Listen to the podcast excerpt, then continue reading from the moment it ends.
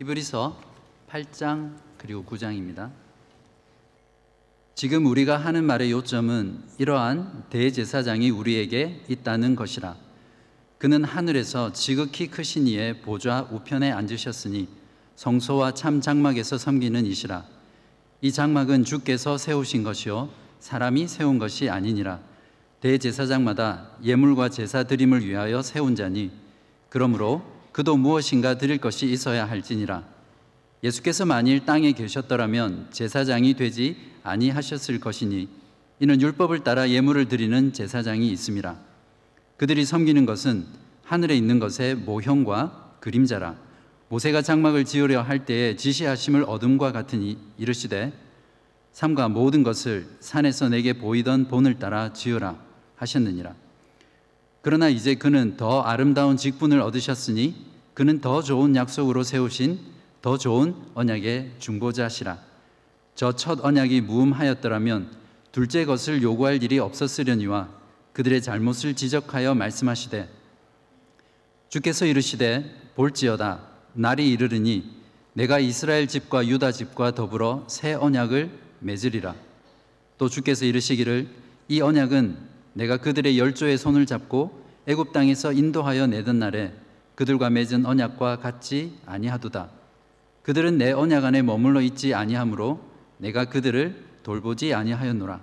또 주께서 이르시되 그날 후에 내가 이스라엘 집과 맺을 언약은 이것이니 내 법을 그들의 생각에 두고 그들의 마음에 이것을 기록하리라.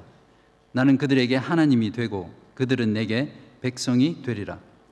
또 각각 자기 나라 사람과 각각 자기 형제를 가르쳐 이르기를 주를 알라 하지 아니할 것은 그들이 작은 자로부터 큰 자까지 다 나를 알미라. 내가 그들의 불의를 극률히 여기고 그들의 죄를 다시 기억하지 아니하리라 하셨느니라. 새 언약이라 말씀하셨음에 첫 것은 낡아지게 하신 것이니 낡아지고 쇠하는 것은 없어져 가는 것이니라. 9장입니다. 첫 언약에도 섬기는 예법과 세상에 속한 성소가 있더라. 예비한 첫 장막이 있고 그 안에 등잔대와 상과 진설병이 있으니 이는 성소라 일컫고 또 둘째 휘장 뒤에 있는 장막을 지성소라 일컫나니 금 향로와 사면을 금으로 싼 언약궤가 있고 그 안에 만나를 담은 금 항아리와 아론의 쌍난 지팡이와 언약의 돌판들이 있고 그 위에 속죄소를 덮는 영광의 그룹들이 있으니 이것들에 관하여는 이제 낱낱이 말할 수 없노라. 이 모든 것을 이같이 예비하였으니 제사장들이 항상 첫 장막에 들어가 섬기는 예식을 행하고 오직 둘째 장막은 대제사장이 홀로 1년에 한 번 들어가되 자기와 백성의 허물을 위하여 드리는 피 없이는 아니하나니 성령이 이로써 보이신 것은 첫 장막이 서 있을 동안에는 성소에 들어가는 길이 아직 나타나지 아니한 것이라. 이 장막은 현재까지의 비윤이 이에 따라 드리는 예물과 제사는 섬기는 자를 그 양심상 온전하게 할 수 없나니 이런 것은 먹고 마시는 것과 여러 가지 씻는 것과 함께 육체의 예법일 뿐이며 개혁할 때까지 맡겨둔 것이니라. 그리스도께서는 장래 좋은 일의 대제사장으로 오사 손으로 짓지 아니한 것 곧 이 창조에 속하지 아니한 더 크고 온전한 장막으로 말미암아 염소와 송아지의 피로 하지 아니하고 오직 자기의 피로 영원한 속죄를 이루사 단번에 성소에 들어가셨느니라. 염소와 황소의 피와 및 함송아지의 죄를 부정한 자에게 뿌려 그 육체를 정결하게 하여 거룩하게 하거든 하물며 영원하신 성령으로 말미암아 흠 없는 자기를 하나님께 드린 그리스도의 피가 어찌 너희 양심을 죽은 행실에서 깨끗하게 하고 살아계신 하나님을 섬기게 하지 못하겠느냐 이로 말미암아 그는 새 언약의 중보자시니 이는 첫 언약 때에 범한 죄에서 속량하려고 주구사 부르심을 입은 자로 하여금 영원한 기업의 약속을 얻게 하려 하심이라. 유언은 유언한 자가 죽어야 되나니 유언은 그 사람이 죽은 후에야 유효한즉 유언한 자가 살아 있는 동안에는 효력이 없느니라. 이러므로 첫 언약도 피 없이 세운 것이 아니니 모세가 율법대로 모든 계명을 온 백성에게 말한 후에 송아지와 염소의 피 및 물과 붉은 양털과 우슬초를 취하여 그 두루마리와 온 백성에게 뿌리며 이르되 이는 하나님이 너희에게 명하신 언약의 피라 하고 또한 이와 같이 피를 장막과 섬기는 일에 쓰는 모든 그릇에 뿌렸느니라. 율법을 따라 거의 모든 물건이 피로써 정결하게 되나니 피 흘림이 없은즉 사함이 없느니라.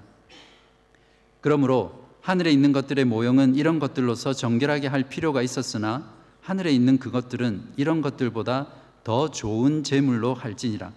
그리스도께서는 참 것의 그림자인 손으로 만든 성소에 들어가지 아니하시고 바로 그 하늘에 들어가사 이제 우리를 위하여 하나님 앞에 나타나시고 대제사장이 해마다 다른 것의 피로써 성소에 들어가는 것 같이 자주 자기를 드리려고 아니하실지니 그리하면 그가 세상을 창조한 때부터 자주 고난을 받았어야 할 것이로되 이제 자기를 단번에 제물로 드려 죄를 없이 하시려고 세상 끝에 나타나셨느니라. 한번 죽는 것은 사람에게 정해진 것이요 그 후에는 심판이 있으리니 이와 같이 그리스도도 많은 사람의 죄를 담당하시려고 단번에 들이신 바 되셨고 구원에 이르게 하기 위하여 죄와 상관없이 자기를 바라는 자들에게 두 번째 나타나시리라. 아멘. 기도하시겠습니다. 하늘에 계신 거룩하신 하나님 아버지, 이 시간 우리들의 마음의 눈을 밝혀 주셔서 주의 말씀을 듣게 하시고 주님의 성령을 통하여 하늘의 참된 실체와 진리를 깨닫는 시간 되게 하여 주옵소서. 하나님 아버지께서 예수 그리스도를 통해 우리에게 베푸신 크고 놀라운 구원의 은혜를 풍성하게 누리게 하여 주옵소서. 예수 그리스도의 이름으로 기도드립니다. 아멘. 제가 여러분에게 질문을 하나 드리고 시작하겠습니다. 여러분 요즘 신앙생활 잘 하고 계십니까? 아멘 하시는 분이 많은 거 보니까 네. 제가 주위 분들에게 그리고 저희 교우분들에게 이 질문을 드렸을 때 어, 의외로 많은 분들이 예수 그리스도의 죽으심과 부활을 통해서 누리게 되는 그 은혜를 신앙생활 가운데 많이 누리지 못하고 있다는 것을 어, 깨닫게 되었습니다. 어떤 분들은 어, 요즘은 제가 성경도 많이 못 읽고 기도도 많이 못하고 그래서 신앙생활을 잘 못하고 있는 것 같습니다. 하나님과 이렇게 많이 멀어져 있습니다. 이렇게 대답하시는 분들도 있고요. 어떤 분들은 요즘 일이 너무 바빠서 교회 봉사도 못하고 사역도 못해서 신앙생활을 예전처럼 잘 못합니다. 이렇게 대답하시는 분들을 종종 어, 만나게 됩니다. 어, 여러분은 혹시 이 대답이 맞다고 생각하세요? 아니면 틀리다고 생각하세요? 맞다고 생각하시는 분 손 한번 들어봐 주시겠어요? 어, 저희 교회는 수준이 너무 높은 것 같습니다. 틀리다고 생각하시는 분. 안 드신 분은 뭡니까? 네. 어, 반은 맞고 반은 틀렸습니다. 그래서 성경의 진리는 1%라도 틀리면 틀린 거죠. 그러니까 결국 어, 틀린 대답입니다. 어, 이러한 대답의 근본적인 문제는 하나님께 나아가고 인정받는 것을 예수 그리스도를 통해서가 아니라 내가 하나님께 뭔가 드리고 또 내가 하나님께 뭔가를 행함으로써 하나님께 나아가려고 한다는 것에 있습니다. 지금 제가 성경을 읽고 말씀을 들으며 교회 사역하고 봉사하고 전도하는 것이 그 자체가 문제가 있다는 것을 말씀드리는 것이 아니라는 거 여러분 잘 아시죠? 이런 것들은 하나님의 은혜를 그리스도의 은혜를 누리는 수단이어야 하는데 오히려 그 수단 자체가 목적이 되어서 그것을 외적으로 지키고 행함으로써 하나님께 나아가고자 하는 근거를 삼는다는 거죠. 더 심각한 문제는 이러한 신앙생활이 계속 지속되다 보면 신앙의 열심이나 신앙의 외적인 것으로 자기의 신앙을 판단할 뿐만 아니라 다른 사람의 신앙을 판단하고 정죄하는 그런 일, 그런 단계로 나아가기 쉽게 됩니다. 사실 이런 신앙은 알맹이는 없고 외적인 형식만을 추구하는 껍데기 신앙이라고 할 수 있습니다. 신앙의 실체이신 예수 그리스도가 없는 모든 신앙생활은 그것이 아무리 경건하게 보이고 그것이 아무리 종교적으로 보인다고 할지라도 그리고 또한 아무리 오랫동안 교회를 다녔다라고 하더라도 알맹이가 없는 껍데기 신앙일 수밖에 없는 것이죠. 오늘 본문은 껍데기를 더 좋은 것이라고 붙잡는 유대인들에게 알맹이가 더 좋은 것이라는 것을 보여줌으로써 예수 그리스도를 믿는 신앙이 유대교보다 훨씬 우월하고 참된 신앙이라는 것을 히브리서 저자가 말해주고 있는 내용입니다. 유대교에서는 여러분도 잘 아시겠지만 예수 그리스도를 구약에서 선지자들이 예언하던 그 메시아로 인정하지 않습니다. 그렇기 때문에 그들은 그들에게만 있는 구약의 계시의 말씀인 성경, 천사, 모세 그리고 아론의 계열을 따라 나온 인간 제사장을 굉장히 높이고요. 예수 그리스도보다 훨씬 우월한 것으로 주장하는 사람들입니다. 이러한 주장들로 인해서 히브리서가 쓰인 초대 교회 당시 교회 안에는 이러한 유대인들에게 맞서서 반박할 수 있는 성경적인 그런 체계적인 교리가 많이 필요했었습니다.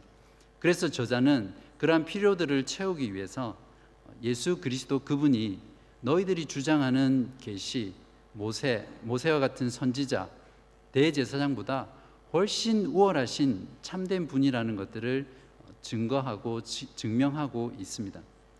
특히 오늘 본문에서는 히브리서 기자가 예수 그리스도의 예수 그리스도 그분 자체와 그분의 속죄 사역이 그들이 가진 첫 언약의 제사와 그들의 속죄의 제사보다 훨씬 뛰어난다는 것을 증명함으로써 예수 그리스도 그분이 참으로 우월하신 대제사장이라는 것을 보여주고 있습니다.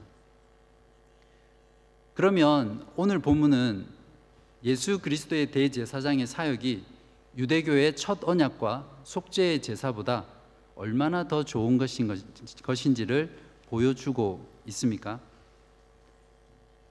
두 가지로 요약해 볼 수 있는데요.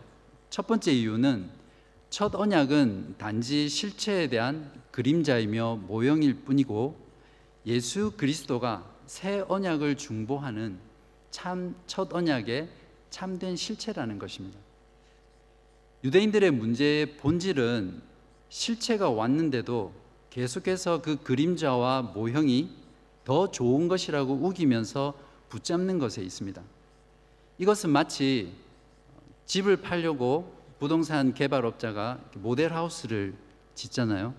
그런데 그 모델 하우스가 너무너무 좋아가지고 집이 완공되었는데도 완공된 집은 싫고 모델 하우스에서 계속 살겠다고 눌러 앉는 그런 경우와 마찬가지입니다. 아마 계속 모델 하우스에 살게 되면 철거할 때 같이 사라질 수 있는 그런 위험들이 있겠죠. 8장 5절을 한번 같이 보시기 바랍니다. 그들이 섬기는 것은 하늘에 있는 것의 모형과 그림자라 모세가 장막을 지으려 할 때에 지시하심을 얻음과 같으니 이르시되 삼가 모든 것을 산에서 내게 보이던 본을 따라 지으라 하셨느니라. 하나님께 범죄한 인간은 죄의 문제를 해결하지 않고서는 하나님께 결코 나아갈 수 없습니다. 그러나 문제는 인간 스스로는 그 죄의 문제를 해결할 수 있는 능력이 전혀 없다는 것이죠. 그렇기 때문에 죄인인 인간이 거룩하신 하나님 앞에 나아가기 위해서는 반드시 하나님께서 나올 수 있도록 인간에게 주신 인간에게 제정하신 그 법에 따라서 그 방법에 따라 따라서 나와야만 하는 것이죠. 하나님께서 죄인인 인간이 하나님께 나아가는 방법으로 처음으로 보여주신 것이 하나님께서 이스라엘 백성과 첫 언약을 맺으시고 그들에게 주셨던 제사 제도와 제사장과 성막에 대한 규례들이었습니다. 여기서 첫 언약이란 출애굽기 24장에 잘 나와 있는 내용인데요. 하나님께서 출애굽한, 이스라엘 백성들을 어, 백성들을 모세를 통해서 언약을 맺는 그러한 장면입니다. 그때 중보자인 모세는 하나님의 언약서를 이스라엘 백성들 앞에 낭독하고요. 이스라엘 백성들은 그 언약서를 듣고 그 언약을 다 지키겠습니다라고 하나님 앞에 맹세하는 그런 내용입니다. 바로 그때 맺은 언약이 우리가 첫 언약이라고 부르는 그런 내용입니다. 아마 이 언약을 이스라엘 백성들이 지킬 수만 있었다면 첫 언약은 영원히 지속되었을지 모릅니다. 그러나 그 첫 언약을 통해서는 이스라엘 백성들의 부패한 그 마음을 바꾸지, 바꾸지 못했기 때문에 그들은 항상 먼저 하나님과의 언약을 불순종함으로 말미암아 파기하고 그로 인해서 하나님과의 맺어졌던 그 언약이 계속해서 깨어진다는 것입니다. 그들이 반복적으로 드리는 그 속죄의 죄사를 통해서 이스라엘 백성들은 자기들의 한계를 체험했을 것이고 그 첫 언약으로는 무엇인가 부족하고 불완전하다라는 것을 깨달았을 것입니다. 그리고 그들로 하여금 사실 하나님께서 첫 언약을 주신 목적대로 참 실체이신 참 언약이신 메시아를 기다리도록 그들을 만드셨다는 거죠. 그래서 그들은 그 첫 언약을 지킴으로 말미암아 참 실체가 오시기를 끊임없이 소망하고 기다렸던 그런 삶을 살았어야 했습니다. 그렇기 때문에 하나님께서는 이스라엘 백성들, 하나님의 백성들의 죄와 그들의 불순종으로 인해서 결코 깨어지지 않을 새로운 언약을 약속하고 계시는데요. 본문 8장 8절부터 12절은 이 새 언약을 설명하기 위해서 예레미야서 31장 31절에서 34절을 인용해서 설명하고 있습니다. 오늘은 본문을 많이 읽기 때문에 같이 성경을 보시면서 집중해서 읽으시면 좋겠습니다. 8장 8절부터 12절까지입니다.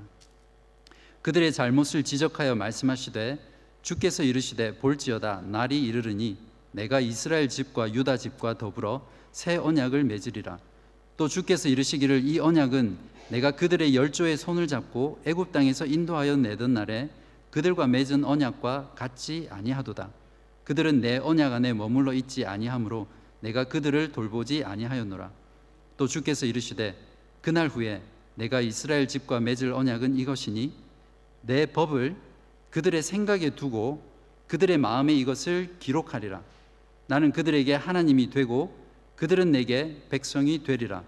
또 각각 자기 나라 사람과 각각 자기 형제를 가르쳐 이르기를 주를 알라 하지 아니할 것은 그들이 작은 자로부터 큰 자까지 다 나를 알미라. 내가 그들의 불의를 극률히 여기고 그들의 죄를 다시 기억하지 아니하리라 하셨느니라. 새 언약의 핵심은 무엇입니까? 이스라엘 백성들이 더 이상 언약을 파기하지 않도록 아예 하나님께서 이제는 하나님의 법을 그들의 생각과 그들의 마음 속에 기록하셨다는 겁니다. 그래서 하나님의 그 언약이 그전에는 이스라엘 백성들의 마음 밖에 있었는데 이제는 그들 안에 머물기 때문에 그 언약이 영원하다는 거죠. 그래서 그로 인해서 이스라엘 백성들과 하나님의 관계는 이스라엘 백성들의 죄로 인해서 깨어지고 그로 인해서 그 언약이 파기되는 일이 없이 영원히 지속된다는 것입니다. 이것을 저자는 더 좋은 약속 위에 세워진 더 좋은 언약이라고 부르며 첫 언약의 중보자였던 모세처럼 예수 그리스도가 하나님과 하나님의 백성들 사이에 새로운 언약을 중재하는 새 언약의 중보자라고 말을 하고 있습니다. 6절을 보십시오. 그러나 이제 그는 예수 그리스도는 더 아름다운 직분을 얻으셨으니 그는 더 좋은 약속으로 세우신 더 좋은 언약의 중보자시라. 여기서 한 단계 더 나아가서 예레미야 선지자가 말한 이 새 언약은 어떻게 예수 그리스도를 통해서 이루어졌습니까? 사도 바울은 예수님이 십자가에 돌아가시기 전에 제자들에게 하신 말씀을 언약하면서 이 새 언약의 중보자가 예수 그리스도라는 것을 이렇게 말하고 있습니다. 고린도전서 11장 25절입니다. 식후에 또한 그와 같이 잔을 가지시고 이르시되 이 잔은 내 피로 세운 새 언약이니 이것을 행하여 마실 때마다 나를 기념하라 하셨으니 이처럼 새 언약의 중보자 되신 예수 그리스도가 첫 언약의 제사가 모형하는 모든 것을 모든 것의 실체임을 입증함으로써 기독교 신앙만이 참된 신앙임을 그리고 기독교 신앙만이 유대교보다 훨씬 우월한 것임을 잘 보여주고 있습니다. 다음으로 예수 그리스도의 대제사장 사역이 더 좋은 두 번째 이유는 첫 언약에 대한 그들의 속죄의 제사는 그것이 실체가 아니라 비유일 뿐이며 예수 그리스도가 이루신 속죄의 제사가 참된 실체라는 것을 말하기 때문입니다. 저자는 오늘 9장 1절부터 7절까지 보시면 첫 언약에 있는 제사법, 제사, 제도, 그리고 성물들, 성소에 대한 내용들을 제시한 뒤에 8절부터 10절까지는 이러한 모든 첫 언약에 관련된 것들은 실체가 아니라 실체를 설명하기 위한 비유라고 설명합니다. 9장 8절부터 10절까지만 보겠습니다. 성령이 이로써 보이신 것은 첫 장막이 서 있을 동안에는 성소에 들어가는 길이 아직 나타나지 아니한 것이라. 이 장막은 현재까지의 비유니 이에 따라 드리는 예물과 제사는 섬기는 자를 그 양심상 온전하게 할 수 없나니 이런 것은 먹고 마시는 것과 여러 가지 씻는 것과 함께 육체의 예법일 뿐이며 개혁할 때까지 맡겨둔 것이니라. 첫 언약에서 주어진 속죄를 위한 제사법이나 제물 같은 것들은 실체가 오기 전까지 실체를 설명하기 위해서 필요한 일시적인 보조 도구입니다. 그러므로 실체가 왔을 때는 더 이상 그 보조 도구는 필요가 없게 되는 것이죠. 엄격한 부모님 때문에 결혼하기 전에 제 아내는 제 얼굴을 보지 못하고 결혼을 해야 했습니다. 이거는 사실은 아니고요. 제가 가정을 해서 지어낸 이야기입니다. 사실 옛날 분들은 결혼할 때 얼굴을 보지 않고 그냥 부모님이 짝지어 준 대로 결혼을 하셨던 것 같아요. 혹시 여, 기도 그런 분 계실 것 같은데 어, 저희 장모님도 장인어른이 너무 엄격하셔가지고 장인어른 얼굴을 못 보고 귀만 보고 귀가 잘 생겨서 결혼하셨다고 제가 아내한테 들었습니다. 아내는 저의 얼굴이 너무나 궁금해서 장모님에게 어, 신랑 될 사람이 어떻게 생겼고 어떤 사람인지 계속해서 물어봤습니다. 그래서 장모님이 너무 귀찮아서 제 사진을 하나 달라고 해서 제 사진을 이제 아내에게 줬습니다. 그래서 아내는 그날부터 제 사진을 밤낮 꺼내놓고 사진을 보면서 결혼할 날을 기다린 거죠. 그런데 이상하게도 막상 결혼식 날이 돼서 신랑인 제가 나타났는데 아내는 저를 어, 보지도 않고 그 사진이 너무 좋다고 그 사진하고 살겠다고 저를 어, 저와 결혼을 하지 않는 겁니다. 아마 그 사진이 실물보다 더 나았는지 모르겠습니다. 사실 여기서 이 사진은 실체인 신랑을 설명하기 위한 비유입니다. 일종의 실체를 설명하기 위한 설명용 보조 자료인 것이죠. 그렇기 때문에 실체인 신랑이 나타나면 사진은 자기 소임을 다 했기 때문에 사라지고 없어져야 되는 것입니다. 유대인들이 실체인 예수 그리스도를 버리고 그들이 이전부터 가졌던 그 첫 언약에 관한 것들을 붙잡고 그것이 더 좋다고 그것이 더 우월하다고 그것에 매달리는 어, 그들의 모습은 마치 신랑이 왔는데도 신랑을 취하지 아니하고 그 사진을 붙잡고 있는 그런 어리석은 신부와 똑같은 일입니다. 자, 그렇다면 예수 그리스도께서 속죄 제사의 실체인 그 속죄 사역을 어떻게 이루셨습니까? 하나님은 높고 높은 하늘에 계십니다. 죄로 인해 하나님에게서 쫓겨난 인간은 절대로 자기 스스로 하나님께 나아갈 수 없습니다. 하늘에 계신 하나님 앞에 나아가기 위해서는 죄인인 우리가 그 죄에 대한 대가를 반드시 치루어야 합니다. 비유인 첫 언약에서는 이스라엘 백성들의 죄를 짐승에게다가 다 뒤집어 씌우고 정가시키고 그 짐승을 죽여서 피를 흘린 후 그 피를 제단에 뿌려서 성소에 뿌려서 이스라엘 백성들의 죄를 사했거든요. 그러나 실체인 예수 그리스도가 오셨을 때는 하나님께서 짐승 대신 예수 그리스도에게 우리의 모든 죄를 다 뒤집어 씌우시고 정가시키시고 예수 그리스도를 십자가에 죽으셔서 피 흘리게 하심으로 말미암아 우리의 죄가 용서받고 우리가 깨끗하게 되어서 하나님 앞에 나아갈 수 있는 것입니다. 그리스도의 그 흘리신 피는 재단이 아니라 하늘의 성소에 뿌려서 하나님 예수님께서는 그 속죄를 완성하신 것이죠. 이것을 오늘 본문 중에 두 군데서 증거하고 있는데요. 9장 11절부터 12절입니다. 그리스도께서는 장래 좋은 일의 대제사장으로 오사 손으로 짓지 아니한 것 곧 이 창조에 속하지 아니한 더 크고 온전한 장막으로 말미암아 염소와 송아지의 피로 하지 아니하고 오직 자기의 피로 영원한 속죄를 이루사 단번에 성소에 들어가셨느니라. 다음은 9장 23절부터 26절입니다. 그러므로 하늘에 있는 것들의 모형은 이런 것들로서 정결하게 할 필요가 있었으나 하늘에 있는 그것들은 이런 것들보다 더 좋은 제물로 할지니라. 그리스도께서는 참것의 그림자인 손으로 만든 성소에 들어가지 아니하시고 바로 그 하늘에 들어가사 이제 우리를 위하여 하나님 앞에 나타나시고 대제사장이 해마다 다른 것의 피로써 성소에 들어가는 것 같이 자주 자기를 드리려고 아니하실지니 그리하면 그가 세상을 창조한 때부터 자주 고난을 받았어야 할 것이로되 이제 자기를 단번에 제물로 드려 죄를 없이 하시려고 세상 끝에 나타나셨느니라.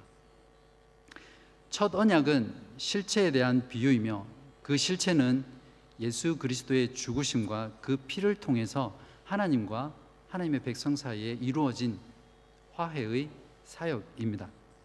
그렇다면 예수님의 속죄의 사역의 결과는 무엇입니까?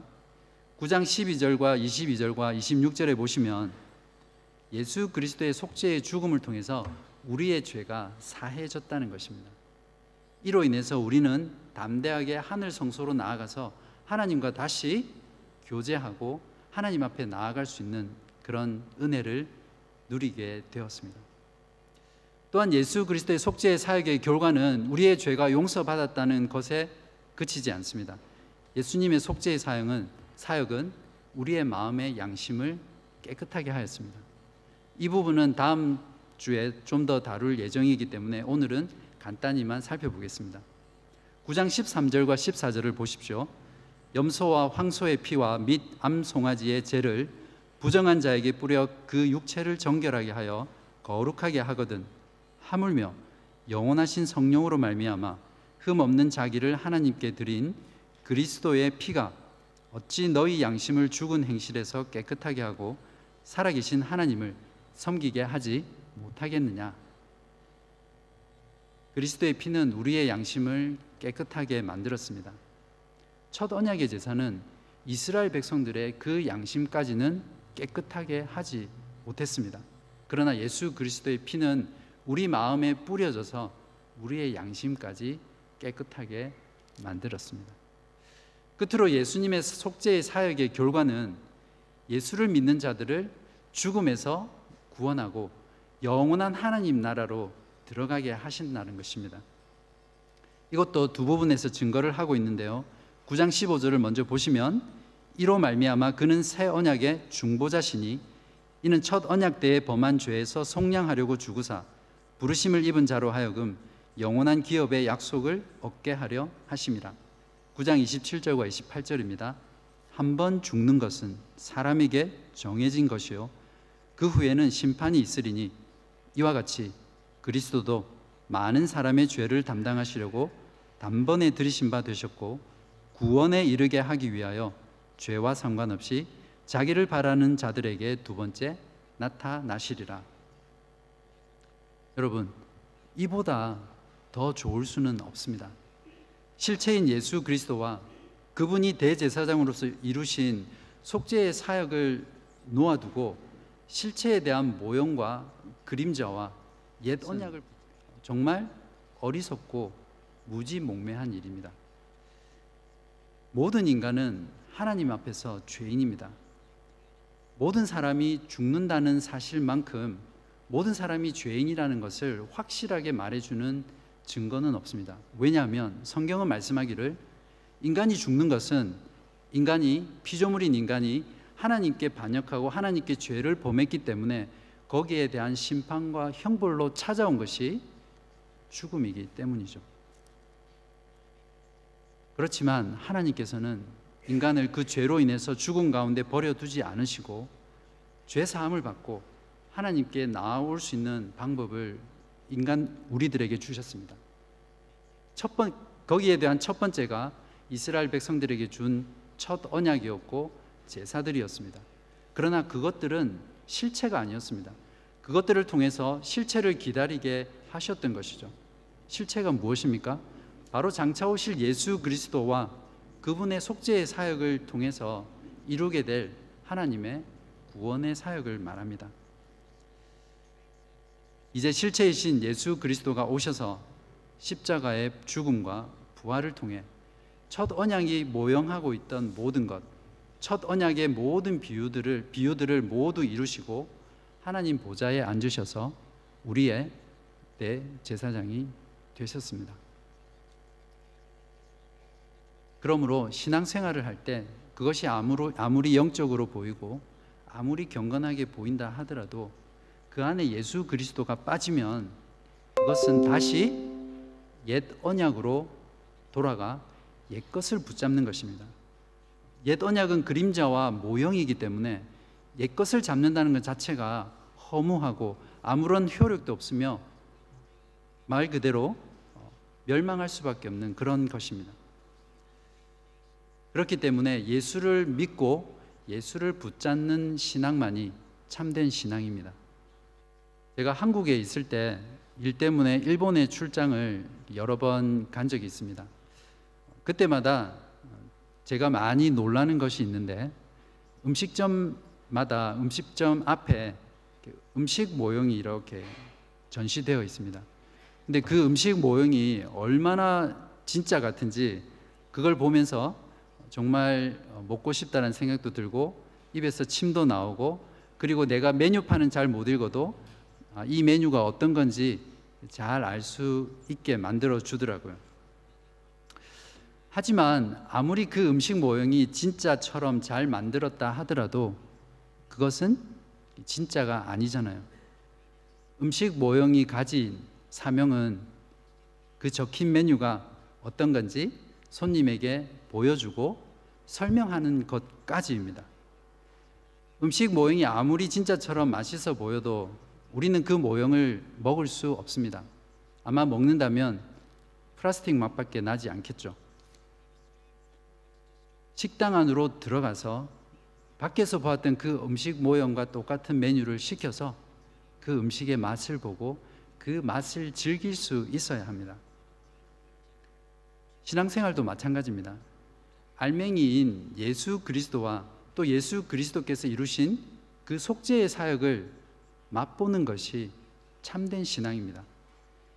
예수 그리스도께 나아가기 위해서 주어진 그러한 수단 자체를 외적으로 지키고 또 형식적으로 열심히 행함으로써 뭔가 하나님께 나아가려고 하는 것은 알맹이는 없고 껍데기만 남은 빈 신앙입니다. 이 세상에 보이는 모든 것들은 하늘의 진리를 설명하는 모형과 비유입니다.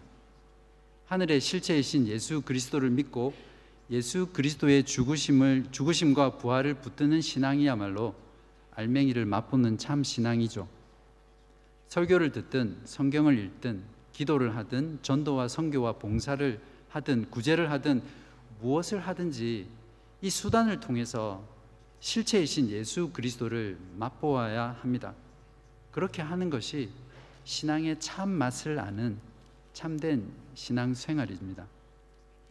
이제부터 신앙의 껍데기는 버리고 알맹이 되신 예수 그리스도를 꼭 붙잡고 신앙의 참 맛을 아는 저와 여러분이 되시기를 주님의 이름으로 간절히 바랍니다. 기도하시겠습니다. 우리의 구원자 되신 하나님 아버지, 우리들에게 하나님의 아들 예수 그리스도를 보내셔서 그분이 흘리신 피와 죽음을 통해 영원한 새 언약을 맺으시고 우리들을 하나님의 자녀와 백성 삼아 주셔서 감사합니다. 예수 그리스도가 없는 외적이고 형식적인 껍데기의 신앙을 버리고 우리의 중보자 되시고 우리를 죄에서 구원하여 주신 예수 그리스도만을 믿고 예수님만 꼭 붙잡고 살아가는 저희들 되게 하여 주옵소서. 예수 그리스도의 이름으로 기도하옵나이다. 아멘.